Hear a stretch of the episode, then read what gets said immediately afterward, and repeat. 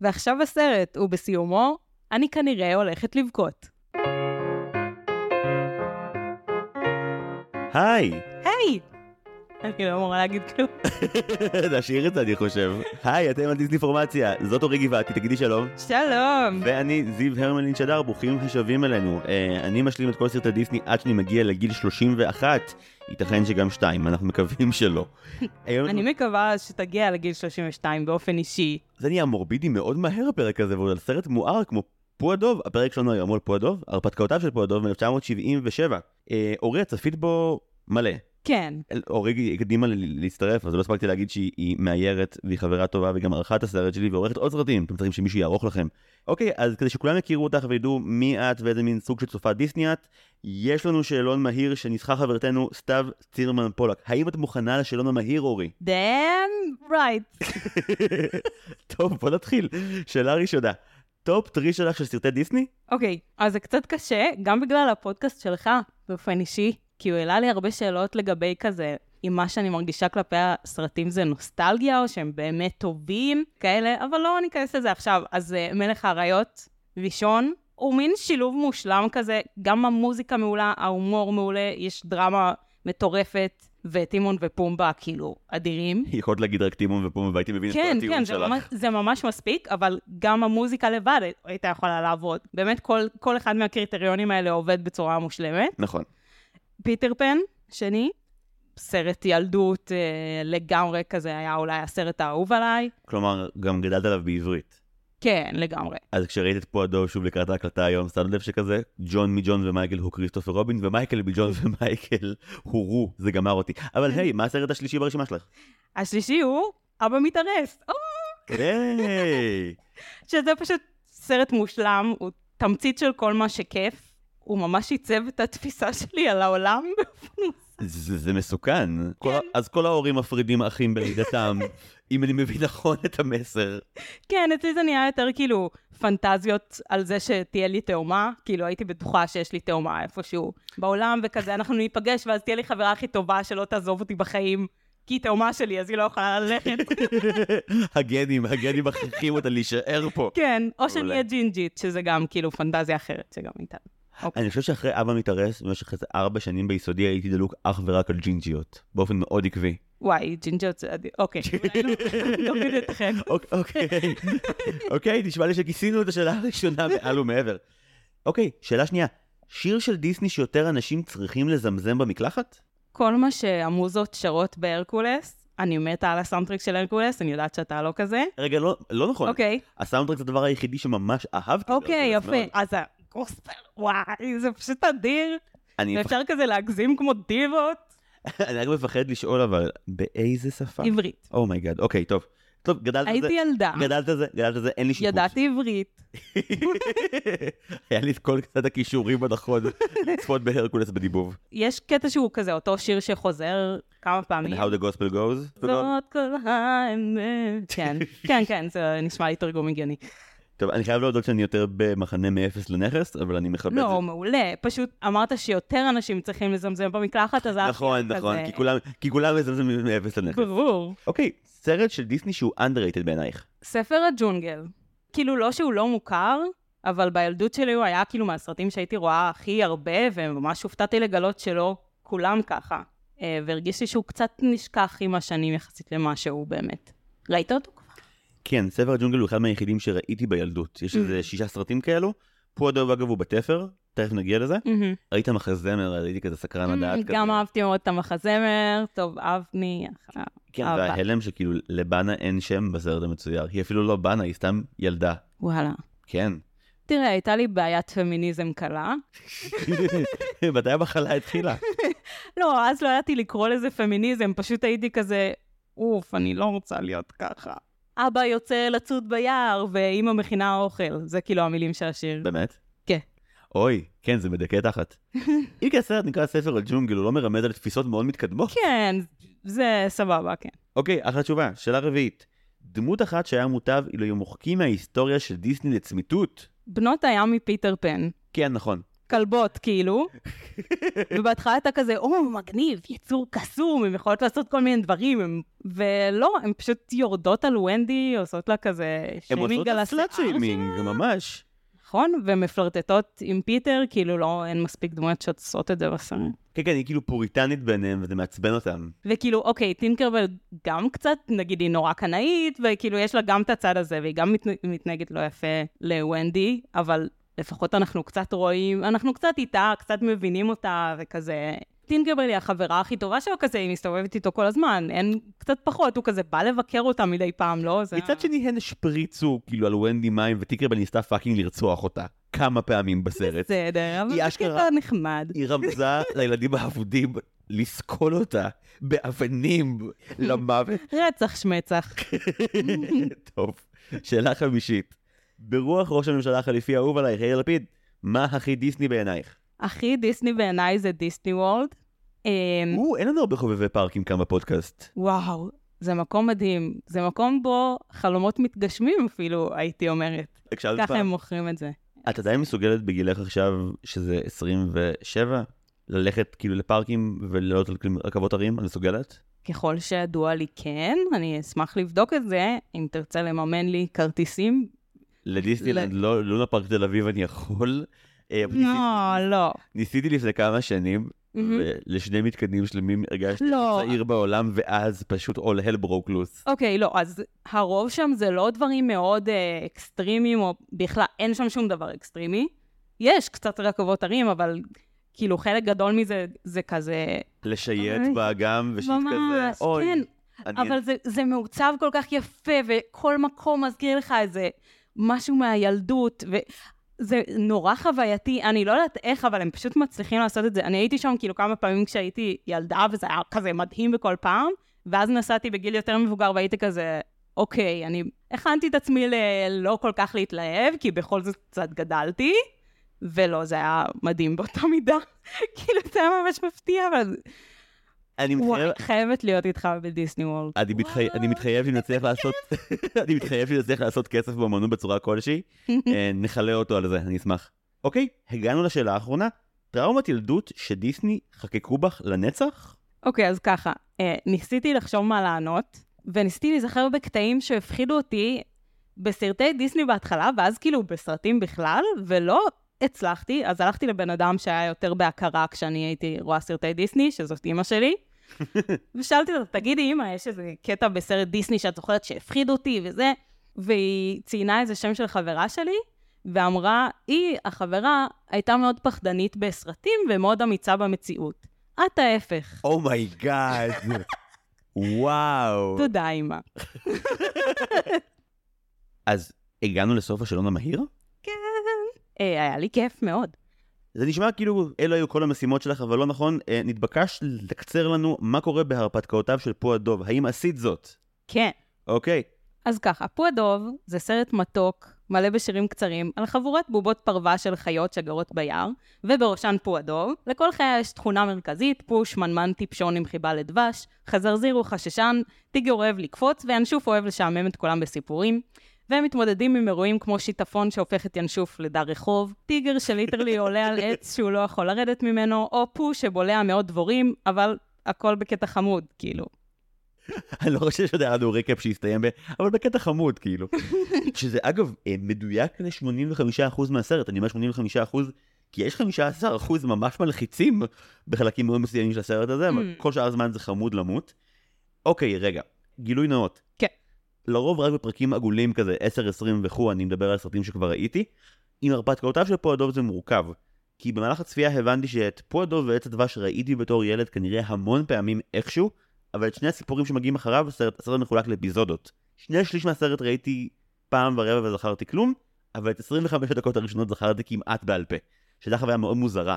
כן, מעניין מה, כאילו נרדמת, כנראה לא כל כך אהבת את זה, אם לא המשכת לראות. אז זהו ש... התשובה היא פרפילים ושואלדונים. אף פעם לא המשכתי אחרי החלק הזה. וואלה, זה ממש הפחיד אותך? לא, זה ממש היה לי מוזר. אז זה פשוט לא התיישב לך מבחינת תסריטאית. אני אפילו הייתי אומר תסריטאית, כאילו, הסרט פשוט חותך, אוקיי, זה העשור של ה-70s, דיסני עניים פה רצח, וגם ברובין הוד וגם כאן, הם פשוט ממחזרים אנימציות. כל הסיקוונס החלום המפחיד בפרק השני שבו פו חולם על השואלדונים פו חולם על פרפילים ושואלדונים, כאילו קודם כל, זה פשוט לא הטון של הסרט הזה. זה נורא חמוד ומתוק, ואז פתאום יש סיקוונס חלום 6 דקות, נראה כאילו נגמר להם הכסף וצריכים למלא את זה עם משהו, אז מילאו את זה עם הסיקוונס המפחיד שכבר היה להם מדם בו. זכרתי את הסיקוונס הזה כמפחיד, אבל עכשיו כשראיתי אותו, הוא לא היה נראה לי כזה מפחיד, כאילו מן הסתם גדלתי בכמה שנים, אבל נראה לי שפשוט הרבבתי אותו בזיכרון עם הסיקוונס מדמבו, ולדעתי, הוא היה הרבה יותר מפחיד, נכון? הוא עדיין מפחיד, לגמרי. סבבה. כן, אבל נחזור אחורה. אז עכשיו בצפייה המחודשת הרגשת פער בין איך שהכרת את הסרט הזה כילדה, כאילו היו דברים שהיו פתאום משמעות שונה? היו כמה בדיחות שהבנתי שלא הייתה לי דרך להבין אז, נראה לי שזהו. אני יכול להגיד שהדבר העיקרי שבלט לי זה שכל התיאוריות שיש באינטרנט בשנים האחרונות על פו הדב אידיוטיות לגמרי. יש תיאוריות על פו הדב? אני שמעתי אחת. אני מניח שזאת האחת. רוצה להגיד אותה את? כל דמות מפו הדב היא מסמלת הפרעה או בעיה נפשית אחרת. זה קשקוש מוחלט. נגיד חזרזיר, מאוד ברור לך שיש לו איזשהו סוג של חרדה, והוא מגמגם, אוקיי? אז זה מאפיין פיזי כזה. אבל זו חרדה של... טיגר קצת... ברור שזה יצור במאניה, כאילו. ויש גם הפרעות קשב אפשר להכניס וכאלה, אבל פשוט נראה לי שזה תכונות לפי כל חיה. דובי הוא קצת שמן, אז אוקיי, מה נגיד אם הוא היה ממש שמן, וזה היה הקטע שלו, והוא אוהב מלא לאכול, והוא נורא גרגרן, והוא כזה נורא נהנה מהבטן השמנמנה שלו, והוא חמוד, מלבישים על זה. פשוט חוץ מהדיכאון של איור, שהוא באמת נראה לי מאובחן. נכון, נכון. זה נכון, אין ויכוח, אבל כאילו, כל השאר הם פשוט חיות עם תכונות אופי, כאילו מותר שלמישהו תהיה חרדה מבלי שהוא יהיה על קלונקס, זה לא כאילו בחיים פסיכיאטרי. אבל בוא נדבר כן על איור רגע. כאילו יש מין דעה כזאת של, איזה חמוד זה, שהוא בדיכאון, וכזה, תמיד עצובי וכזה, וכל החברים שלו נורא מקבלים אותו, והם עדיין חברים. אתה בגישה הזאת? עושה לי פרצוף של בבקשה, אל תהיה. לא, זה סבבה. לא חשבתי באופן בכך. זה חמוד. לא, יש לי אמירה יותר נחרצת בנושא פשוט. אני לא חושב שהם חברים מאוד טובים. ואני אגב אומר את זה לזכותו של הסרט ולא בגנותו. הוא קצת מתאר איך חברים מתנהגים באמת אחד לשני. הם קצת עיוורים לבעיה שלו. הם לא מקבלים אותו כמו שהוא. זה כזה פעם ראשונה, אוקיי, צחוקים, איזה משפט ציני ולא קשור. הוא אומר עכשיו בסרט חמוד וחביב ואופטימי. פעם שנייה כזה, היא והשטויות שלו, פעם שלישית אתה כזה, אולי שמישהו יבדוק מה הולך, כאילו, אני לא יודעת אם אפשר לעזור, אבל אולי לפחות לנסות, פשוט אתם הולכים להשאיר אותו שם ככה לנצח, החיים שלו הם סבל תמידי, ככל הנראה. הדמות היחידה בסרט שעוזרים לפתח אותה, זה רו, כי הוא קטן אז מגדלים אותו ומלמדים אותו דברים, כל השאר תקועים באותו state of mind for good, ונגיד כשמנסים לטפל במישהו, ארנבי רוצה לגמול את טיגר מקפיצות, כי ארנבי פשוט לא סובל את טיגר. וארנבי מנסה לגמול את פו. אולי זה מתרק ארנבי? רק ארנבי מנסה לגמול את הדברים. כן, נראה לי שארנבי שם... כן יאמר לזכותו שבאמת לא הכי מציקים. כאילו הוא היחיד שם שמנסה לנהל איזה שהם חיים של אדם מבוגר, בתוך עולם שכולם הם ילדים. אז בעצם הוא כמו גננת, כאילו. זה נכון. בסיפור הראשון אנחנו בפו הדב ועץ דבש, אז... שם זה ממש נכון, והארנבי הוא לחלוטין קורבן, כאילו תמיד המסלול הקבוע של קורבן, זה פשוט לגדול ולהפוך למקרבן של מישהו אחר, אז כאילו ברגע שהוא יכול להחזיר לפו ולכלוא אותו, ולנסות להפוך אותו לרהיט, הוא עושה את זה, הוא בעצם להפוך אותו לפסל של צרוש צבי, ועוד דברים. זה קטע אגב שממש צחיק אותי כידע. זה מצחיק עדיין, זה ממש מצחיק, כי שוב, בגלל שהוא גם מאוד נאמן למקור של אלף מילן, אז ההומור בו הוא קצת יותר מרושע ושנון מסרטי דיסני אחרים, זה מורגש שזה בריטי למות, כאילו יש סיפור שלם על איך המילנים או היורשים שלהם נורא דאגו שדיסני ימשיכו לשמור על הצביון של הספרים המקוריים, זה אחד הסרטים היחידים של דיסני שבו ממש הסתכלו על איך עירו את הספר, ודאגו לשמור את זה באותו הסגנון. זה ממש נחמד. כן, הסרט מתרחש פיזי בתוך הספר, ובניגוד לסרטי דיסני אחרים, שרק איזה מין מראים כזה ספר של אגדה, ואז אוקיי, הנה נסיכה והיער, ועזבנו את זה.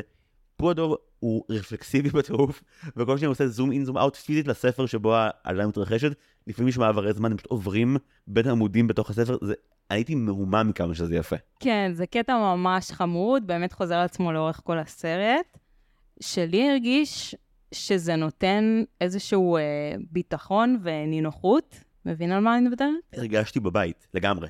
אתה בתור ילד מודע לזה שזה ספר, והספרים שאתה מכיר זה ספרי ילדים, שבדרך כלל יש להם סוף טוב, וכאילו הכל נפטר, אז זה מין לא משנה איזו צרה תקרה באמצע, אתה יודע שזה בתוך ספר.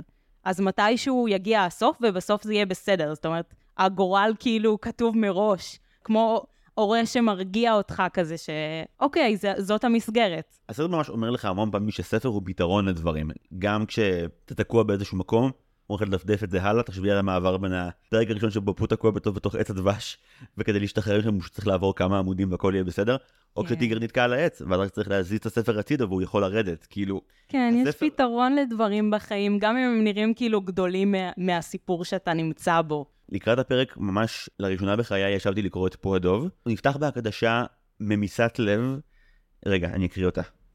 שמרתי זה... זה מאחד התרגומים היותר ישנים של הספר. בעברית, כי לא הצלחתי להניח את ידי על התרגום של אברהם הגולן שאומרים שהוא ממש יפה. אז, הפתיחה הולכת כך. שלובי זרוע הולכים אנו ובאים, קריסטופר רובין ואני, לשים ספר זה בכפות ידייך.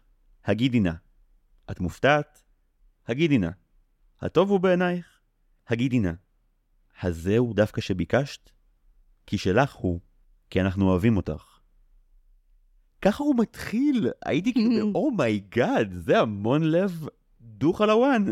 ותדיסני כאילו, החברות והאהבה שלהם שאתה גדל, היא כאילו, היא דווקא קצת יותר סרקשית משאתה מצפה, כאילו, הם כן אוהבים אחד את השני, ונגיד, בסוף הפרק על טיגר זה ממש כבר מופיע, כי הם באמת כולם מנטרים ביחד, ואת מרגישה שהם כן חברים למרות הכל. הם פשוט הסוג הזה של החברים, החסרי ביטחון, שלא אומרים משהו שצריך לומר אותו למישהו כדי שימנע מלעשות טעות איומה.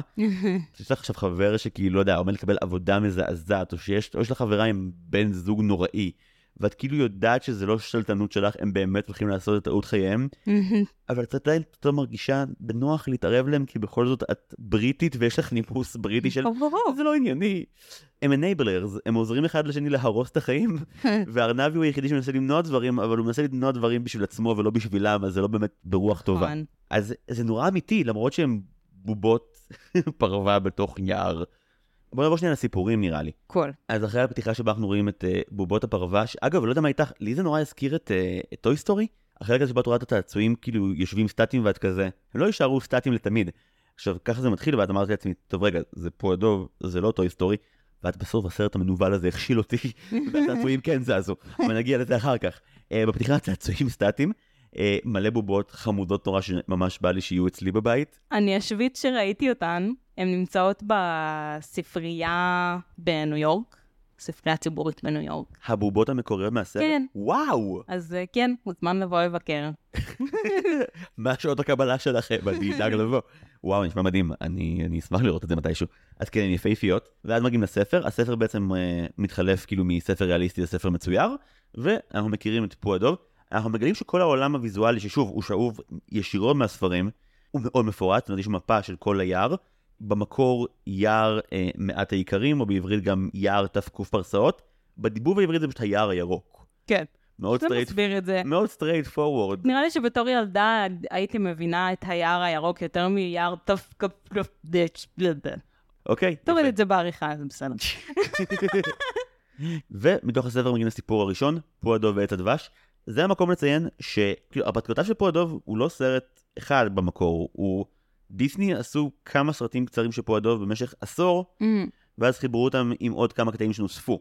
בכלליות, אהבתי את האנימציה, ספציפית תנועות של דברים מסוימים, איך שהמים זזים, איך שדמויות כאילו כשהם באוויר קופצות סלש נופלות, שזה מין ביתיות כזאת, הפרצופים של פו מאוד זכורים לי, יש לו את החיוך העקום הזה כשהוא מבולבל.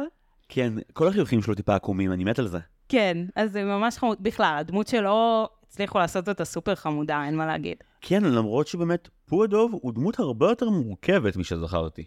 ואני אתעקש על המונח מורכב, כי לכאורה אתה יכול להגיד, אוקיי, הוא נאיבי והוא מכור לדבש. זה יותר מזה. כן.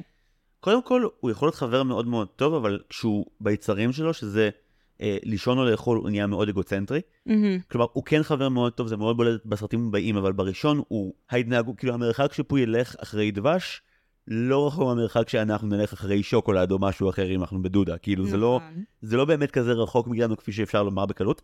גם היה לי ויכוח עם בת הזוג שלך קודם, פשוט כי היא טענה שהסרט הזה, כאילו היא ראתה את פו ואמרה אוקיי טוב, אז כרגיל דיסני שבנופובים. לא נכון, אני בוכה בכל תוקף. פו הוא הגיבור השמן היחיד בדיסני, זה לא בהכרח מוצא כדבר שלילי, כלומר הסרט לכאורה מראה לנו, תראו הוא אכל, הוא נתקע בתוך המערה, אבל גם אחרי זה הוא מגיע אל הדבש והוא שמח וטוב בחלקו. אולי משליך את כל החיים שלי על פו הדב בזה הרגע, אני לא יודע. לא, אבל נכון. לא, הוא דמות, הוא שמן, והחברים שלו לגמרי מקבלים את זה, ויותר מזה, הוא לגמרי מקבל את זה בצורה נורא חמודה, שזה כאילו כזה טוב לראות. יש לו את ממש בתחילת הסרט שיר כזה, שאני לא זוכרת בדיוק את המילים, אבל זה מין כזה, הו, אני דובון, אני ממש שמן, ואני אוהב את הבטן שלי, ואיזה כיף לי לאכול דבש. וכשאני אוכל דבש, אני שמח. כשאני שמח, אני שמנמן. זה זמן טוב לציין שאני כן זוכר את המילים האמיתיות. אולי תכניס אותם כאן. לא, תעשה גם וגם. נראה לי שהשורה היא זה, כי כשאני שמנמן והגלגל, זה לא אכפת לי כלל, שזה כזה, וואו, יאללה יופי על הזית שלך. לגמרי, והוא דמות חמודה, והוא גיבור, כאילו זה ממש טוב מבחינה... כן, אני חולה עליו. כל הכבוד, דיסני. וכל הכבוד לאלף אלן מילן, שפרסמתי לפני שבוע בפייסבוק, איזה משהו שקשור בפו הדב, קצה מהעבודה לקראת הפרק, אז חבר שיתף אותי היסטוריה מאוד מצערת שבה כל הילדים מאוד נהנו מפו הדב, חוץ מהבן של אלף אלן מילן, קריסטופר רובין, שממש לא נהנה מתשומת הלב ומהעיסוק האובססיבי של אבא שלו בחייו. מה שכן, נתקלתי בטור של יהודה אטלס בארץ, הוא הכי רגיש בעולם, ואפילו הוא כותב, יש הרבה שיגידו שהכתיבה של אלף אלן מילן היא בעייתית, כי באיזשהו מקום הוא התייחס לבן שלו בצורה כך וכך, ולכן אי אפשר לומר שלאיש באמת הייתה גישה לילדים. ועם זאת, שקוראים את פו הדב, מאוד ברור שמי שכתב את פו הדב ידע מצוין איך לכתוב לילדים. כי ההתנהגות שלהם היא מאוד חסרת ביקורת עצמית. כן, חסרת מודעות. או מודעת ולא אכפת לה. הם לא נותנים לשיפוט עצמי לפגוע בהם, חוץ מחזרזירי שזה הדבר שלו. כן, נכון. וזה כיף לראות את זה. שיש להם את הביטחון עצמי הזה, כיף לראות שהם חברים, והכל בסדר. כן, לגבי השמנות, טוב, אני לא יודעת עכשיו אם זה כזה רלוונטי, כי זה יותר אישי שלי, אז לא יודעת אם זה מעניין. זה הכי מעניין. אבל מבחינת שמנופוביה, דיסני מקבלים כאילו, או אלף אלף מילן, מקבלים ציון ממש טוב, לא שמנופובים לחלוטין וזה, אבל בתור ילדה שמנמנה, כן היה לי קצת כזה נקודות רגישות שם.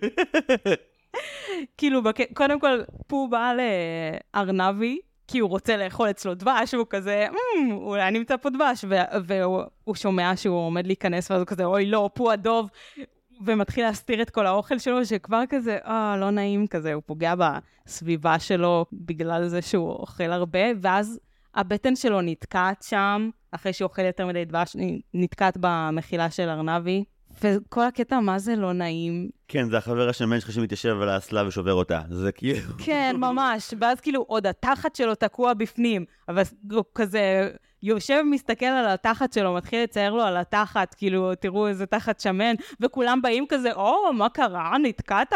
הפטל שלך יותר מדי שמנה? ואז כולם כזה, טוב, אל תאכל 3 ימים, זה הפתרון. תצום עכשיו. זה דבר בריא לעשות. וכולם כזה, נחכה שפוי ירזה, כי רק כך הוא יוכל לחיות. אין לי שום ביקורת כלפי הסרט, זה פשוט כאילו... לא, יכולה להיות לה. יותר מדי... זה לגיטימי נורא שתהיה לך לחלק כזה. זה פחות להתעקע בדלת של המחילה של הארנב, וזה יותר, הילדים שמנים מפחידים אותם ב...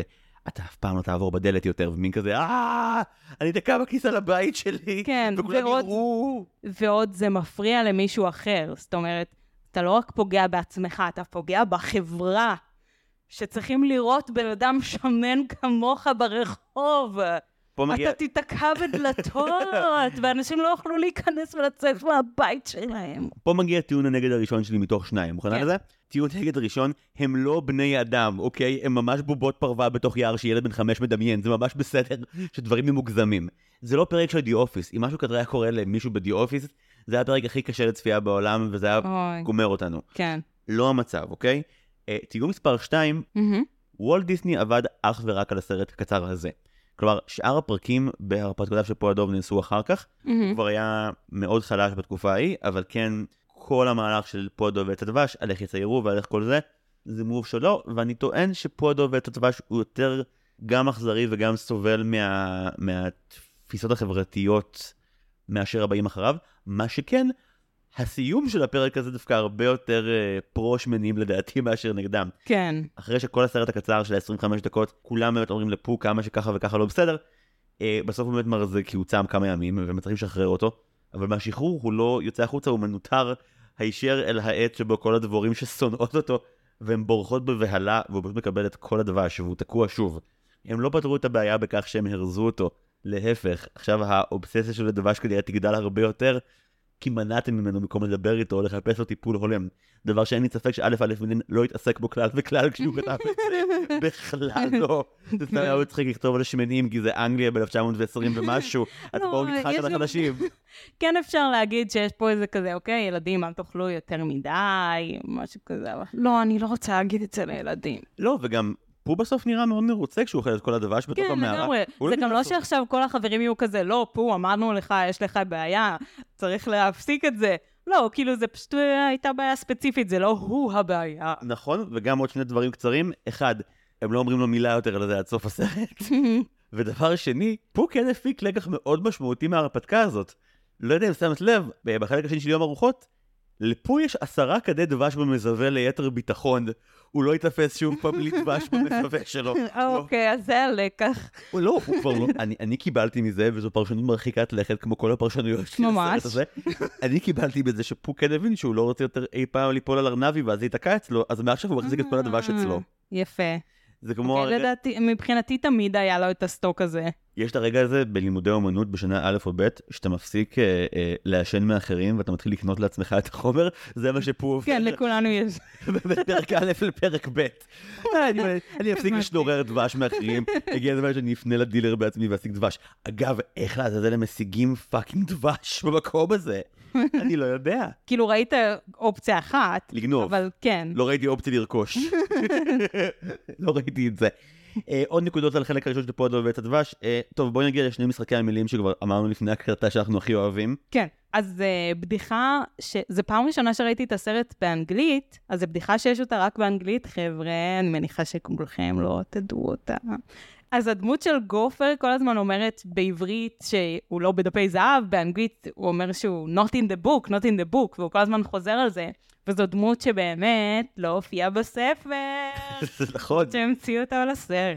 שמרתי פרט ריבי כל היום כדי להגיד לך אותו רק בהקלטה. אז במקור, גופר היה אמור להיות על תקן חזרזיר. אוקיי. כי היו חבר'ה במחלקת האנימציה שלא היו סגורים לגבי... שנביא את חזרזיר מהעיבוד מהספר המקורי, ואז האנימטורים פשוט לאט ובהדרגה התאהבו בקונספט של חזרזיר, אז חזרזיר הגיע מהסרט השני ונשאר עד הסוף, וגופר נהיה יותר ויותר משני בסרטים שלאחר מכן. משהו בחילופי הדורות. שוב, לא רוצה לפזר קונספירציות, אבל וולט דיסני מת, ובסרט השני חזרזיר כבר כן הופיע, אז יכול להיות שיש פה עניין אישי, אבל אני שמח שחזרזיר הופיע. כן, מעדיפה את חזרזיר. כן, זה הצחיק אותי, וגם הצחיק אותי וזה כן לקוח מהספר. כן, זה in the book. פו גר ביער תחת השלט Sanders, ובאנגלית נאמר under the name of Sanders. עכשיו, זה נשמע כאילו או שזה שם המשפחה האמיתי שלו, או שהוא חי בשם בדוי, ואז הקריאת... קונספירציה. כן, ואז אתה מגיע לדמות של פו, והוא פשוט יושב תחת שלט שכתוב עליו Sanders. כן. והוא ממש מצביע על השלט ועושה under, כאילו המשחק מילים של עצמו. אז כל החלקים האלה הקסימו אותי לחלוטין. צריך לומר שלדבורים יש קייס במאבק שלהם מול פו על הדבש, כלומר, יש פה עניין עם זה שמצד אחד הוא ממש פולש להם למרחב כדי לגנוב מהם משהו שהם עובדות עליו מאוד קשה. מצד שני, הסרט דואג ברגעים הנכונים לגרום לנו לא לחבב אותן, גם הזמזום שלהם נורא מפחיד, גם אחת מהן שוכבת על ענף ונקרעת על פו מצחוק ולועגת לו באופן אישי. נכון. אידיאולוגית, הדבורים צודקות, אבל עדיין הייתי בצד של פו, גם כשהוא עושה בלק פייס כדי להגיע למקום שלהם על העץ. שמנו על זה שהוא ענן גשם. הוא פשוט, כדי להתחפש לענן גשם, הוא פשוט מתמרח כולו בבוץ. עכשיו, זה אותו אולפן שהביא לנו את שירת הדרום לפני כמה עשורים, אבל לא, הוא לא מתחזה לאדם שחור, הוא מתחזה לענן שחור, אז נראה לי שאין חוק עדיין בפוליטיקלי קורקט נגד עננים שחורים. אבל כן, זה מצחיק. אז טוב, אני עדיין לוקח את הצד שפה בוויכוח נגד הדבורים. לך יש עמדה אחרת בנושא? כאילו אנחנו לוקחים מהם דבש באותה מידה, אז עד כמה אנחנו יכולים לדבר? זה כמו כשכאילו קצב או צייד הורגים את החיה, ואנחנו לוקחים את הבשר. כן. אז כאילו, זה שונה שהדבש מגיע בטינטנט שלי על מורדכי, מאשר כשאני מטפס על העץ ומנסה לפלוש לה ולכברת. אבל היי, אולי זה רק אני. טוב, נראה לי שגיע זמן לעבור לחלק השני שלנו. לפו הדב ויום ארוחות, שהוא גם לדעתי הטרגי מבין הסיקוונצים, ואותו אני הכי פחות מבין באופן אישי. נפתח בזה שבאנגלית, שוב, עוד בדיחה שהיא רק באנגלית וזה מגניב, באנגלית זה ווינסדיי. כן, ווינסדיי. ווינסדיי, הבנתם?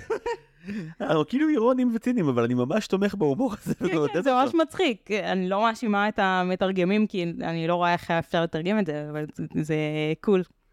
כן, לגמרי. נגיד במשפט למי שלא זוכר או לא ראה, פו הדב ויום ארוחות זה סיפור שבו רוח המזרח ורוח המערב מתבלבלות, וזה יוצר כאוס ביער, וחזזיר כמעט מת, הבית של ינשוף נחרב, ואז יש לנו שתי עלילות, בעלילה אחת היא המחפש לינשוף בית חדש, בעלילה השנייה גם בו וגם חזזיר טובעים וכמעט מתים, בין לבין מוצגת לנו דמות חדשה, טיגר, שמוביל לסיוט הנורא ביותר של פו, עליו דיברנו בהתחלה, וכל זה איכשהו נארז, דמותו של חזזיר שמלמדת את כולנו, שתמיד מוטב להגיד משהו אם הוא לא נוח לך, מאשר לשבור אותו בבטן, ולאבד את הבית שלך. מה היה הקטע הזה?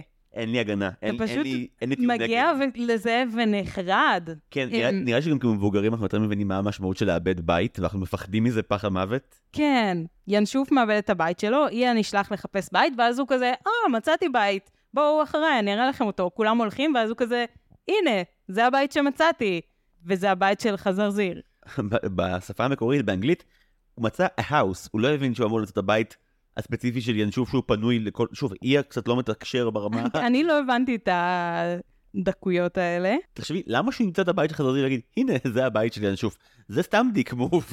זה כזה... לא, נראה לי שהוא פשוט לא ידע שחזרזיר גר שם, ואמר כזה, הנה, מצאתי בית. כאילו... אוי, אז נורא עצוב. פשוט לא טרח לבדוק, לא ידע שצריך. כאילו, היא החיה אחת ביער שאף אחד לא שם לב עליה, לא שם לב לחיה אחרת שאף אחד לא שם לב אליה שזה חזרזיר, אתם אמורים להיות מאוחדים ביחד נגד כל האנשים האלה. זה לא מטריד אותי, כי מבחינתי כולם שם הם קצת ילדים, אז זה פשוט משהו, כאילו כביכול כשהם יגדלו אולי הם יפתחו את הרגישות הזאת לאנשים אחרים, וכרגע זה לא שהם מרושעים, הם פשוט עדיין לא הגיעו לשלב הזה. פסיק לגמרי. ואז לחזרזיר לא נעים להגיד שום דבר, וכולם כזה... כאילו כולם מבינים את הבעיה, אבל אף אחד לא אומר שום דבר, אף אחד לא כזה, לא, זה בית של מישהו אחר כבר, ואז הוא פשוט לוקח לו את הבית. למרות שיש חלק אקטיבי שבו כמה הם אומרים לחזרזיר, זה הבית שלך, אתה בטוח, והוא כזה כבר, אתה נאמר בכל רב, ואני לא רוצה לצאת רע, אז כן, בבקשה. כאילו, לא, אל תעשה את זה, אל תביא לו את הבית שלך בגלל טעות מוזרה. זה החלק הכי מוזר בסרטון, וזה חתיכת סרטון מוזר, כל החלק הזה. כל קו העלילה של טיגר פה, אני שמח שבחרתם להציג לנו את טיגר, אני אוהב את טיגר, אבל הוא כאילו מגיע, ואז הוא ופו אוכלים פלפות על מראה, ומה זה מראה? איזה 7 דקות. כן, יש בכלל בסרט הזה קטע עם מראות, כאילו זה חוזר. וואי, לכאן היה חוגג פה. כל כך הרבה פסיכואנליזה בשקל שאפשר לדחוף על הדבר הזה. אף אחד מהם לא מזהה שזה הם במראה, ואז גורם לי לתהות כאילו, הם הלכו לחנות מראות וכאילו, הלכו לקנות מוצרים לבית כזה לרהט אותו, והם קנו מראה והם לא ידעו מה זה. קודם כל רחמיי על המוכר בשופרסל ביום שבו פו בא לקנות דבש, זה אחד. 2, לדעתי כל העצים ביער הזה גדלים ממערה שבתוכה יש ראי. לא ראיתי... כן, זה הראית היחיד בבית, כאילו יש מיטה וראי. כן, רק מיטה וחלון וראי. יש חלוקה ברורה בין איזה דמות סובלת בסרט ואיזה דמות מייצרת סבל. אז כאילו זה מפתיע שפו וטיגר נפגשים, כי פו... כן גורם סבל אחרים, לפחות עד כה, פתאום יש מישהו שהוא איום יותר גדול ממנו, נכון. וכדי להמחיש את זה, אז יש קטע מקסים איך פו מגיב למראה, ואיך טיגר מגיב למראה, טיגר מגיב למראה הרי ורואה אויב, הוא מיד כזה חושב שזה מישהו שבא לתקוף אותו, והוא גם כאילו, הוא לפני שנייה השוויץ שיש רק טיגר אחד בעולם וזה הוא, ופתאום יש עוד אחד והוא מבועד מזה, פו מסתכל על המראה, ורואה חבר, וזה ממש, לא יודע, את שומעת הכל השליט, כאילו לא יכולתי לעמוד בפני זה, זה כל כך מתוק. כן, זה כל כך מרגיע גם, כאילו, מתי הוא רואה את החבר הזה? בזמן שהוא שומע קול מפחיד בחוץ, והוא מפחד, אז הוא לוקח כזה את הרובה שלו, ומסתכל על עצמו במראה ואומר כזה, טוב, תקשיב, אני אלך לכיוון הזה ואתה לכיוון הזה, טוב?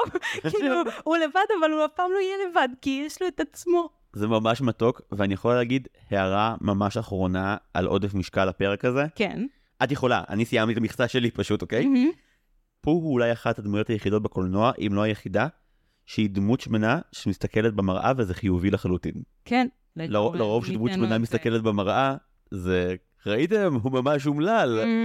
וכאן זה, לא, המראה יכולה להיות חבר שלי, שזה mind blowing עבור. לגמרי, אני שמחה שהחלק מהילדות שלי. כאילו, זה כן סרט שהוא יכול להתאים לילדים יותר קטנים, נראה לי, מרוב הסרטים שאתה מדבר עליהם. נכון, נכון. אפילו הקטע כביכול מפחיד של השואלונים שואלדונים ופרפילונים. פרפילים ושואלדונים. אני לא מצליח, אני לא מצליח. אפילו החלק הזה, שכביכול החלק המפחיד, הוא יותר פסיכדלי ומשונה. כן, ניסיתי לראות אותו על מיוט, והוא גם, רמת המפחידות עוד יותר יורדת שרואים את זה על מיוט, כאילו, מה שמפחיד שמתחת זה קצת המוזיקה, גם והעיניים, העיניים מפחידות. כן, לפעמים הם עושים עיניים כאילו פרצוף מרושע, כאילו מורידים את הגבות ככה, ובאמת יש שם דברים מוזרים, אז שאתה ילד קטן זה יכול להיות מפחיד. כאילו, מה זה? זה כדור פורח, זה חצוצרה, זה אקורדיון, זה בן אדם, מה הולך פה? נראה שבכלל הסטיגמה מאחורי, כאילו, סיוט ביצירה כלשהי לרוב זה, בוא תראה כמה זה יכול להפחיד את הצופה. וכאן זה לא אמור להפחיד את הצופה, זה אמור להפחיד את פו. אז כאילו, אתה לא מבועד, אתה כמו שאתה פשוט מבולבן ממה שקורה, גם הוא מפחד שהם יאכלו לו את הדבש, כאילו, מה הם יעשו? אומייגאד, הם יקחו לי את הדבש. נכון, נכון. זה כאילו הכי מעט אימה שהם יכלו להכניס, שילדים עדיין יראו את זה. כזה שנגיד, ראיתי גם את רובין הוד, שהוא מאותו עשור. זה נכון שהרובין הוד לא גדלתי, אבל פה הדוב קצת כן, וזה פקטור חשוב. אבל כאילו ברובין הוד, הקטעים הילדותיים, גם החרב והאבן נחלס. אני מין כזה, נו, תגיעו כבר לכיף. וכאן, בגלל שהכל היה כל כך מצחיק ומתוק, אז כאילו, הרגשתי שאני רוצה, האמת, רציתי לא להקליט הערב, לשבת ולראות את כל הסיקוולים בבית לבד, לעבור את הרפתקה הגדולה ביותר, ואת פיל נפיל, וטיגר הסרט, ואת חזרזיר הסרט שנראה לי שיש, ואז להגיע כזה לפו הדב 2011. הייתי עושה יום מאוד כיפי, אם זה לא היה אמור גם לתקשר לאנשים אחרים, המסע הזה של סרטי דיסני. עוד נקודה על יום ארוחות, אני בעיקר מבואס עליו, כי הוא פו הדב וטיגר גם, שזה הסרט השלישי והכביכול האחרון ברצף, שניהם כאילו יש בהם רגעים אכזריים, אבל בפו הדב וטיגר גם יש קונקלוז'ן מאוד מרגש ומתוק, שבו כולם חברים טובים, וזה יפה. ופו הדב ויום ארוחות מסתיים עם הרגשה מאוד חמוצה. יש חלק שנים שבו הם בנהר וכמעט טובים, ואז פו יוצא לפני חזרזיר, ואז חזרזיר מגיע אחרי פו, וכולם אומרים, פו, הצלת את חזרזיר, שזה עוד דבר מאוד מוזר שקורה פה, כי פו לא הציל אף אחד, למעשה פו נכנס לנהר שוב, כי הוא שמן שאוהב דבש, והוא פשוט נתקע בתוך הקד של עצמו ואף המפל. אז עכשיו פו מקבל קרדיט על משהו שהוא ממש לא עשה. נכון. ואת רואה גם שפו לא מיד ממהר לתפוס קרדיט ולהיות נבלה. הוא בהתחלה כזה מין, אני? מה הקשר אליי? ואז קריסטופר רובין אומר לו, כן, אתה גיבור. ומהרגע הזה פו לא יכול יותר להתאפק, והוא לוקח את כל הקרדיט על חזרזיר. אני חושבת שהוא באמת לא מבין. זאת אומרת, זה כמו שנפל הבית, ואז ינשוף שואל אותו, ינשוף אומר, אוי, כאילו מישהו יפיל את הבית, פו, זה אתה? והוא אומר, נראה לי שלא. כאילו, הוא לא בטוח, הוא לא לגמרי יודע איך העולם עובד. אוי, זה נורא שהוא עושה לו את זה, ינשוף, שכחתי מזה. לא, הוא אומר נראה לו שלא, והוא מאמין, זה לא שהוא מאשים אותו, פשוט שואל אותו, אבל פו באמת לא יודע. כאילו, כי לזה הוא רגיל שקורים דברים בעולם, גם סביבו, גם לפעמים באשמתו, והוא פשוט לא יודע להגיד מה בדיוק הוא עשה, מה גרם למה. הוא יודע שקוראים דברים, אז אם אומרים לו, אתה הפלת את הבית, הוא יאמין. אם אומרים לו, אתה גיבור, הוא יאמין. יכול להיות. מה שכן, ינשוף הוא הדמות הכי מבאסת בכל הדמויות. כי מין כאילו, הוא הפחד הכי גדול שלי. זה מישהו שכל הזמן מדבר, ואף אחד לא רוצה לשמוע. זה הסיוט. אם זכור לי נכון, אז כאילו בסרט הבא שלו תפקיד קצת יותר גדול, ואולי זה קצת... הסרט הבא זה הרפתקה הגדולה ביותר. כן. אנחנו צופים בו ביחד לאחר ההקלטה. אוקיי, והצלחה למי שיעבוד איתי מחר בבוקר. בכל מקרה, אוקיי, אז זה היה פו הדב ויום ארוחות, מגיעים לחלק האחרון של הסרט, שזה פו הדב וטיגר גם, כאן מתמקדים הרבה יותר בדמות של טיגר, וכאן גם הסיפור מתחלק לשניים. בחלק הראשון זה ארנבי מנסה, והוא עושה מעשה מאוד בלתי נסלח, וסולחים לו על זה למרות הכל. בחלק השני, טיגר שוב מגזים ומנטר יותר ויותר ויותר, עד שהוא באמת כמעט מת, ואז הוא כמעט לומד לקח, ואז שוב הוא לא. יש מוטיב חוזר לבנמות של טיגר, יפה ומלומדת, שום לקח, גם פה, הוא היה חלק מהקסם. הפרמיס של פו הדב וטיגר גם מאוד פשוט, אם עד כה ארנבי סבל מפה, הגיע הזמן שהוא יסבול מטיגר, טיגר מנטר על ארנבי כל הזמן, בדרך כלל כשארנבי בדיוק מכין את כל הירקות שלו בגינה בצורה מופתית, טיגר באמת מראים לך לרגע גם איך הגינה נראית אחרי טיגר. הוא משאיר הרס. הוא מחריב, הוא באמת מחריב. בשום שלב ארנבי לא אומר לו, טיגר אולי תנטר רק על החלקים שהם לא היבול שלי.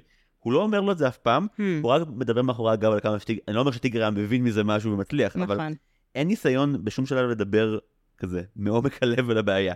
הוא רק מקטר כל הזמן, שזה באמת, כמו שאמרת, גננת, יותר מאשר מחנך ארנבי. אז יש לו תוכנית, שהתוכנית הגרועה ביותר, הוא פשוט רוצה לקחת את טיגר ליער, שהוא יאבד, יפחד, ואז בבוקר למחרת, שהוא כבר מוכה טראומה, פוך הזרזיר וארנבי יבוא ויגידו לו, היי טיגר, וזה יוציא ממנו החוץ את הניטור. שזה קצת נשמע כמו טיפולי המרה, נכון? כן, זה נשמע ממש רע. זה ממש מרושע מצידו. זה שוב, אם בחלק השני של הסרט, אז האכזריות של יום ארוחות נובעת מטעות אנוש או טעות חמור, אז בפרק האחרון זה פשוט דמות שמגזימה. ארנבי מגזים. כן. ואני שמח שהסרט גם לא תומך בזה. כן, זהו.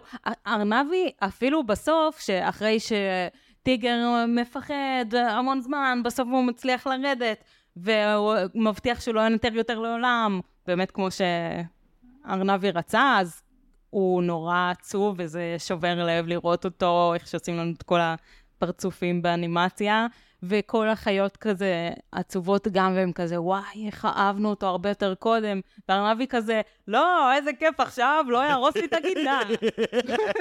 הקרובים שלי ממתינים. הוא ממש נשאר עם זה, כאילו, אין בו חמלה. כן, בסוף שהוא אומר להם, כאילו, כן, גם אני מתגעגע לטיגר הישן, זה ממש שקר חברתי, הוא פשוט לא רוצה. כן, כולם אומרים לו, נכון, גם אתה ארנבי, והוא כזה, כן. עד כה הגנתי על הסרט במקומות שבהם לך היה בעיה איתו, כאן לי יש בעיה קטנה. אני לא אוהב את הניתוח הזה, אבל זה מה שעבר לי בראש, ראיתי את הסרט יותר מוקדם היום. אוקיי. אני קצת חושב שטיגר יודע בדיוק מה הוא עושה שם. תסתכלי שוב. כשהוא עושה פרצופים בסוף? כן. יכול להיות, כן, לגמרי יכול להיות. שוב, למי שלא ראה או לא זוכר, אחרי שטיגר מצליח בדרך מופלאה, שתכף נדבר עליה, לרדת מהעץ שהוא נתקע עליו פיזית, פשוט יש רגע נורא והיום שבו היה דיל עם ארנבי שהוא יורד מהעץ ולא מנטר יותר. ואז הוא אומר, טוב, אז אני לא מנטר יותר, אף פעם, לעולם, never ever, ואז הוא מסתובב והולך הכי לאט, תגלין על הרגליים שלו. כן. הוא בקושי שזז. הוא מאפשר להם לראות אותו הולך ממש לאט כשהוא לא מנטר, עושה פרצוף ממש עצוב, כן. וזה פשוט עובד עליהם. אני גם חושב שזה לא שיש לו איזה מזימה מתוחכמת, הוא פשוט הולך עם האינסטינקט שלו של נראה שאם אני אהיה יותר עצוב באיך שאני מדבר, אולי אני אוכל לנטר שוב מתישהו. כן, לעצבות שלו שם האמנתי, מתי שחשדתי, היה שברגע שארנבי זרק לו איזה כזה, טוב, נו, בסדר, אתה יכול לנטר. הוא ישר קופק כזה, יופי, איזה כיף, כאילו, בן אדם לא משנה מצב רוח כל כך מהר. לא, גם האנשים. אוקיי, אתה היית מוכן לזה. כן, אין חיה ביער שסובלת מההפרעת האישיות שגורמת לך להחליף בשנייה. אומרים שקריסטופר רובין סכיזופרן, זין שלי שהוא סכיזופרן, מאמר הטיפשי הוא. לא, קוראים לזה ילד. זה הקונספט של בובות, אתה משחק איתם כאילו הם אמיתיים. כן, גם רו, אגב, הוא ילד ולא על הספקטרום. אין שום דבר ברו שמרמז על כך. כן! למה אומרים את זה? הוא פשוט ילד קטן שלא יודע מה לדברים. הוא ילד, כן. הוא תינוק. זהו, הוא ממש קטן. הבחנו אותו עם אוטיזם, תודה רבה, רופא האינטרנט. כאילו, באמת, בעצבן. כן. זה גם, זה ממש חמוד. קנגה איים חד-הורית. כאילו, חשבתי על זה רק עכשיו בצפייה שלי כבוגרת.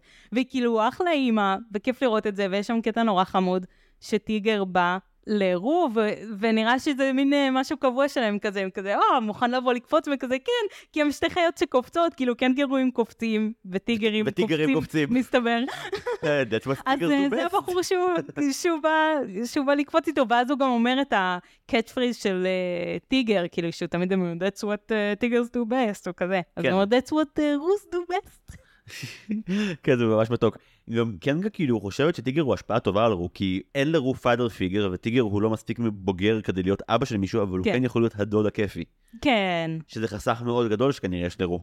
לגמרי, והיא סומכת עליו גם, שזה כיף לראות. כאילו, הוא לא משוגע יותר מדי בשביל שהוא לא יכול לקחת הילד. אני חושב שבמבט על כל הסרטים הקצרים שמרכיבים את הרפתקותיו של פו הדב, יש ממש מוטיב חוזר של אנחנו צריכים לקבל את האנשים מסביבנו. לגמרי, קבלה. יש שם, הוא לא מושלם בזה, הוא לא מושלם בזה, ולפעמים זה גם עושה צרות. נזק ממש. ובסדר, ממשיכים. כמה שהם חברים בעייתיים ולפעמים קצת לא מודעים, הם אף פעם מפסיקים לאהוב מישהו מהם. לצורך העניין, כשהארנבי חוצה גבול ומנסה לכפות על טיגר לאבד מרכיב מרכזי מהאישיות שלו, החברים עומדים לצידו של טיגר באופן שלא יבייש את הארנבי. שזה חתיכת דבר לעשות. כן. זה די הרבה. הם יודעים מה נכון שם. אם רק הייתם ככה גם עבור הבית שלך זרזיר, בכלל הייתי מעריך אתכם.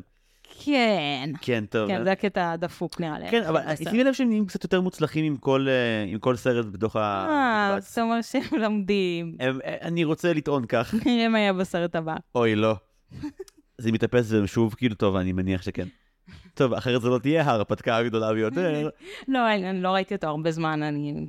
קופצים לי כזה מדי פעם קטעים. לא באמת זוכרת. אגב, כמה קטנות. יש גרסה שלא מצאתי באינטרנט, אבל לא חיפשתי מספיק טוב, של הרפתקאותיו של פו הדב עם עוד סרט של 25 דקות, נקרא The Day of Eeyore, הם עשו כאילו סרט פור רביעי ב-80 ומשהו, שהוא גם סרט קצר, אז אפשר להוסיף את זה לרשימת הדברים שנצפה בהם אחר כך. ונגיד, הווידאו שרובנו, אני מניחה, ראינו... היה בו את זה? לא, לא, לא. לא, לא, הדבר היחידי שהוסיפו, שתדבר עליו עכשיו, זה את הסיום שבעצם לא היה בקצרים המקוריים, והוסיפו אותו לסרט הזה. הרפתקאותיו של פו הדב מסתיים עם אפילוג מאוד קצר, שכל מי שראה את תלתו של סיפור 1 או 3 אכל וואחד פלשבקים ומוצפה בזה לאחרונה. כי בגדול, קריסטופר רובין אומר ללכת לבית ספר. פרט ממש חשוב שהשמענו עד כה, אז אני אזכיר מהר עכשיו. כל העולם של פו הדב מבוסס על האופן שבו קריסטופר רובין חושב. המקומות בתוך היער מלאים בשגיאות כתיב, כי הוא ילד בן 5 והוא לא יודע לכתוב כמו שצריך, אז כל העולם מושתת עליו, ועכשיו את העולם הזה בעצם שכביכול מבוסס על החשיבה והדמיון שלו, הוא עוזב, כי הוא אמור ללכת לבית ספר. יש דיון ממש ממש יפה בינו לבין פו, על החשיבות שלא לעשות כלום. כן, וואי, זה קטע כל כך עצוב, הסוף, וזה כאילו בא לי משום מקום. כן, כי שוב, זה פרספקטיבה אחרת שהיא לא סרט קצר שדיסני מוציאים עצמאית, זה דיסני נסים לסגור סרט וגם למשמע אותו על הדרך. כן, שזה האמת, כשאני חושבת על זה ממש הכנה לסרט הבא, כי הסרט הבא הולך ממש להתעסק בזה. וואי, א', אני ממש מתרגש שאני מסתכלת על זה, מאז שהפרק על פרוזן היה, והמיץ לא, אני פשוט התייחס לכל הסרטונים הקצרים שדיסני הוציאו כסיקוולים לגיטימיים, כי זה שלהם. עד הראשונה שאומרת לי, כן, פו הדב וכל ההמשכים שלו, כי ברשימה של הפודקאסט בעצם יש רק סרט אחד של פו, שנחשב רשמית כי הוא יצא לקולנוע, וזה פו הדב מ-2011. ההרפתקה הגדולה ביותר, טיגר הסרט, פיל נפיל, הם כולם היו במקור סטרייט ו-DVD. את כל השאר אני לא סגורה שראיתי בכלל, אבל סטרייט ו-DVD אתה אומר? אין סיכוי שראיתי את ה-DVD. בישראל הוציאו אותם פשוט לקולנוע. בארץ הוציאו אותם לקולנוע, כי ידעו שילדים פה מאוד אוהבים את פו הדב. כן, אז זה בטח הסבים שלי הקליטו מי יהיה סבבה כזה. נחזור לנושא. אז באמת יש איזשהו דיאלוג מאוד טרגי שבו קריסטופר רובין מבין שבגלל שהוא הולך לבית ספר עכשיו, הוא כבר לא יוכל יותר לא לעשות כלום בתדירות, ואז פה מיד נבהל ואומר לו, מה, לא תעשה יותר כלום אף פעם? והוא אומר לו, לא בתדירות שבה אהבתי, כאילו לא לעיתים כך קרובות. כן. א', זה שובר לפו את הלב. זה שובר גם לי את הלב. הוא אומר, תקשיב, אני מתבגר, אז עכשיו תהיה לי אחריות, ואני אצטרך לעשות דברים שהם לא רק מה שבא לי באותו רגע, ואני לא יכול לא לעשות כלום. ועכשיו אני אחראי למשהו אחר או לעצמי. למה? זה כיף לי להיות ילדים. לפני זה מראים אותם, מנסים להבין לאן קריסטופר רובין נעלם, ומנסים לעשות תרגילי חילוק וכפל על לוח, והם ממש ממש לא מצליחים.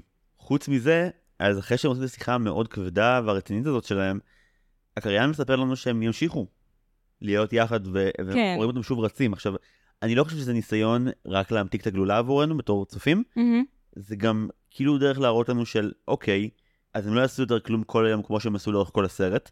זה לא אומר שהם לא יעשו יותר כלום אחד עם השני. הסרט בוחר דווקא להראות לנו שהרגעים האלה ילכו ויהפכו ליותר מיוחדים ונדירים אולי, אבל זה גם יגרום לנו אולי להעריך אותם יותר. אולי, זה נשמע לי כמו תירוץ עלוב. נשמע לי כמו ניסיון להמתיק את הגלולה. את רוצה להישאר ילדה ופשוט כל היום לעשות כלום. כן, לעשות מה שבא לי. אוקיי, מתי את הולכת לעבודה מחר אמרנו? ב-4? אוקיי. כמה דברים קטנים שלא ציינו שבא לי שלפני שנסגור רק נזכיר כי הם מקסימים בעיניי. כאמור הסרט כולו מתרחש בתוך הספר של פו הדב. השיא של זה קורה בפרק השלישי כשטיגר קופץ עם רוע על העץ, וטיגר כמו ילד יש נטייה להאמין שהוא יכול לעשות כל דבר, הדבר הזה שהוא חסר פחד לחלוטין, אני מת על זה. כן. אבל כתוצאה מזה הוא פשוט מגיע ממש גבוה על העץ והוא נתקע. אף אחד מהדמויות לא מצליח לספק לו פתרון אמיתי, ואז כזה הקריין פונה אליו. ובהתחלה טיגר נורא נבהל ואומר לו מי אתה? ואז הוא אומר לו מה אתה? ואז הוא אומר לו אני מספר, ואז הוא אומר לו תספר אותי מהעץ הזה בבקשה. ואז פשוט הקריין מטה את הספר כדי שטיגר יוכל להתגלץ למטה, והדבר הכי מתוק בעולם. ממש, כל השטויות שהם עושים עם הספר, רוח מעיפה, אותיות, הגשם שוטף, איזה יפה זה שהגשם שוטף את האותיות והן נופלות למטה. ממש יפה, ואני גם אוהב שהספר מהווה מעבר זמן, כמו למשל ינשוף דיבר מעמוד 41 עד עמוד 62. כן, זה גם בדיחה וגם חוסך מאיתנו את הקטעים המשעממים פשוט. כן, זה רב שימושי. אז כל זה היה ממש ממש מתוק. דיברנו, את אמרת בתקציר שלך שזה סרט מלא בשירים קצרים ויפים. נכון. ממש נכון. אני רוצה לציין לחיוב במיוחד גם את כשאני קם ומתעמל, שזה שיר על המוטיבציה של פה, שהוא סופר מקסים. וגם, אוקיי, הוא חופר והוא נודניקי, אבל השיר של טיגר פאקינג קליט. כאילו, דפניה סינדר בטיגר, כאילו, אתה לא יכול שלא. אני מעדיפה את כל ה... המקהלה. שנכנסת פתאום ביום ארוחות, ואתה כזה, וואו, מה? כולכם באתם? מהסרטים של ה-50s חזרתם אלינו? אבל כן, חמודים. אני גם ממש אוהב את שיר העידד, אחרי שפו וחזרזיר נצלים מהרוח. כן. שהם כאילו צועקים, עידן, ואז פו כזה, עידן, גם לי. המסיבת גיבורים... כן. היא ממש הלהיבה אותי בתור ילדה, היום זה קצת פחות נראה לי. נראה כמו יום הולדת הכי שווה בעולם. נכון? זה כזה גם כובעים וגם הוגה. Best day ever. כן, זה היה נפלא. והסרט מסתיים באחד הדברים המוזרים ביותר, שממש כאילו מקפיצים לך את טוי סטורי בטירוף. לא מספיק שהם חבורת צעצועים שננטשה על ידי הילד שהולך להיות מבוגר. הסרט מסתיים בכך שהבובה הפיזית, הלייב אקשן של פו קורצת. וכאילו, אני מבין שזה היה אמור להיות חמוד, אבל זה קצת מדהים, לא דאגת קצת? נהיה בסדר, כל עוד תישאר מצויר, פסקים הבאים. תישאר בתוך הספר. אני מודיע עכשיו שאני פורש מההסקד הזה ביום שבו דיסני מודיעים שהם עושים לייב אקשן לפו הדב. פאק דאט. בחיים לא. דוב אמיתי. הבנתי פה הגבול שלי עובר, וזה כאן. Where's my honey, honey? אתם לא תעשו ליון קיג לסרט הזה מנובלים. זה יקרה. אוקיי, נראה לי שזה כל מה שיש לי להגיד על הרפתקאותיו של פו הדב. אורי, עוד דברים שיש לך? יש קטע שארנב, פו וחזרזיר הולכים לאיבוד ביער, והם הולכים במעגלים. הם מבינים שהם מגיעים כל פעם לאותו סנדפיט, לא זוכרת איך קראו לזה בעברית. בור, הם קראו לזה פשוט בור. כן, לבור. והם מנסים להגיע הביתה. אז פו פשוט מציע שהם ינסו להגיע לבור, במקום לנסות להגיע הביתה, כי כשהם מנסים להגיע הביתה, הם מנסים להגיע לבור. לא קלטתי את זה בכלל, זה מעולה. כן, וכאילו נשמע שיש שם איזו חוכמה בודהיסטית כזאת, נכון? כאילו זה מהציטוטים האלה. זה כמו אליסה בארץ הפלאות של כזה... ויש ספרי פילוסופיה, התאו של פו וכל, יש ספרים שלמי שמנסים לנתח את הפילוסופיה של פו הדב, שהיא רוב הזמן פשוט לא... לסנוע את עצמך ולעשות מה שנראה לך שיהיה לך טוב, ולהתמכר ממש הרבה למשהו מסוים שהוא כנראה דבש. אוקיי, רוב הפילוסופיה עובדת, לא הכל. אוקיי, עוד דברים? דיברת על זה שכל הסרט הוא מנקודת מבט של טרימבולי בובין. זה מהסרט הבא, אבל כאילו זה היה בדיחה שהיינו אומרים בבית שלנו מלא. פשוט נראה לי שזה היה ינשוף, ומדי שהוא מתבלבל כאילו, והוא אומר, טרימבולי בובין, כלומר, קריסטופר רובין. וואו. כל פעם הוא משנה את השם שלו בטעות, שהוא כאילו מלומד כזה, אבל בעצם לא ראיתי חיות אחרות שמגלגלות עיניים כשהוא מתחיל לדבר או משהו. הם יותר נרדמות מאשר מגלגלות עיניים, הם לא יורדים עליו, כי הם... כן, הם נרדמות, כי פו נרדם מתישהו כשארנבי דיבר, כאילו, שם ראיתי, זה היה מאוד בולט שהוא נרדם, כאילו. ארנבי נראה מאוד לא מרוצה כל פעם שהוא מתחיל לדבר על החברים שלו. גם פו נראה די קלו שם בבית, ביום ארוחות. אוקיי. אז דיברת על זה שכל הסרט הוא מנקודת מבט של קריסטופר רובין, שהוא ילד, והוא לא יודע בדיוק את השמות של כל החיות ודברים כאלה. ואז נגיד, בגלל זה, כשהוא מתבלבל בין פילים לשואלים או פרפרים או משהו, זה לא יהיה, פשוט נוצר דבר כזה, חרפילים ושואלדונים. איך אמרנו? פרפילים. פרפילים. פרפילים ושואלתונים. שמח שכשני בלבלים בזוורות קדימה. לגמרי. אז יש קטע יפה שבו טיגר תקוע על העץ והוא צועק, הלו! ופו לא מזהה אותו, פו ביחד עם חזרזיר. וחזרזיר שואל אותו מה זה, ושניהם מפחדים כאילו שזה איזה חיה מפחידה. אז הוא אומר לו שזה ג'אגיולר. ששוב, הוא לוקח... הוא באמת דומה ליגואר, אוקיי? אז והוא לא יודע בדיוק איך קוראים לזה, אז יאללה, ג'אגיולר. וחזרזיר שואל אותו, מה זה ג'אגיולר? ופו לא באמת יודע, אבל הוא פשוט, הוא מבין שהוא בתפקיד זה של הבן אדם שאמור לדעת מה הולך, אז הוא ממציא לפי מה שהוא רואה מולו, ולפי ניסיון החיים שלו בחיות. הוא אומר שלחיות שצועקות, הלו, כי זה מה שליטרלי הוא רואה. ומוסיף איזה משהו מפחיד בגלל שהוא מפחד באותו רגע, שכשמסתכלים עליהם למעלה, אז הם קופצים עליך. ואז חזרזיר מקפיד מאוד לא להסתכל למעלה. סתם זה חמוד, זה נורא ממחיש את הקטע של ילדים שמשלימים ממה שיש. אבל גם זה ממש מראה איך נולד פחד. כלומר, אני מדמיין משהו מפחיד, ואני אז מציין אותו בכל רם כעובדה. ואז מי שסביבי, שזה לא נולד בראש שלו, מפחד מיד, כי אני ציינתי מה שאני יודע. כן. אז זאת אומרת, ככה שטיפות כוח ומתחילות. שתדע, אם אתה רוצה להתחיל, אתה המאזין, אתה רוצה להתחיל קאט כלשהי, אז ציין משהו מבעיד שעבר לך בראש, ותראה איך הסביבה מגיבה לך. אני מקווה שחזרזיר קצת יתחזק בהמשך, כדי שיוכל להבחין. את ראית את הסרטים שמגיעים אחר כך, אז את יודעת להגיד אם הוא לומד, ואני מתחיל לפחד שהוא לא. עוד נראה. לא, את לא עושה לי את זה עכשיו, ניבט פה. לא, אני מאוד מצוירת בסרט דיסני. זה הכאב הפרטי שלי לסחוב. אוקיי, וואו, אני אשכרה עצוב שאנחנו הולכים להפסיק לדבר על הרפתקאותיו של פו הדב. על אף שראיתי שליש ממנו מיליון פעם בתור ילד ואת שאר הסרט בקושי, נורא שמחתי לצלול אליו. קודם כל, בהמשך לפרק שלנו על סלדוס אמיגוס מלפני חודש, יש משהו בסרטי אונתולוגיה בדיסני שאני ממש אוהב, גם פנטזיה כמובן, כאילו... האטרקציה המשוגעת הזאת שיש קריין שכזה מוביל אותך בביתך בתוך הסבך, אבל כל פעם משהו אחר קופץ עליך, נורא כיף. אלה סרטים שונים בתור סרט אחד גדול, ובסוף את מקבלת משהו עצוב על משמעות החיים והתבגרות. את מקבלת כל כך הרבה דברים שונים בסרט הזה. אני חושב שזה בגלל הנוסטלגיה, אבל כאילו, ראיתי אותו בגיל, אני משער 6 או 5, ראיתי אותו בגיל 30, אני עדיין מת עליו, והדברים שאמרנו כביכול כביקורת, כקליפת השום מבחינתי. ממש. אני יכול לראות את זה עוד המון פעמים, ואני עדיף בעברית, כמו שהכרתי בתור ילד, וגם כי הקול של פו בעברית פשוט מתוק יותר. כן, כן.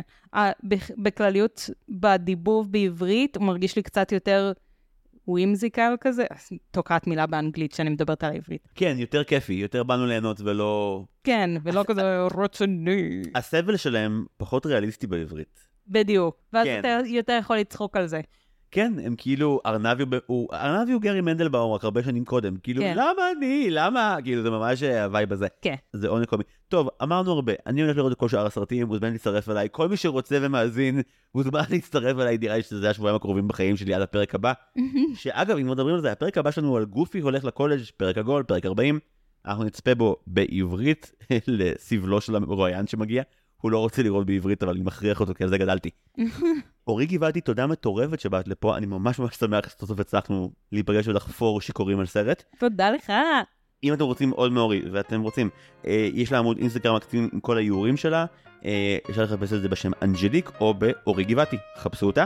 תודה רבה למעצב שלנו, טל שלום ורדי, למלחין שלנו, נועם טבצ'ניקוב, למחלקת התחקיר של אוריה, אורן יוסף וסיגל צחורי, ולאחראית השיווק שלנו, סתיו צירמן פולק. אני זיו הרמלין, ועד הפעם הבאה. היו שלום.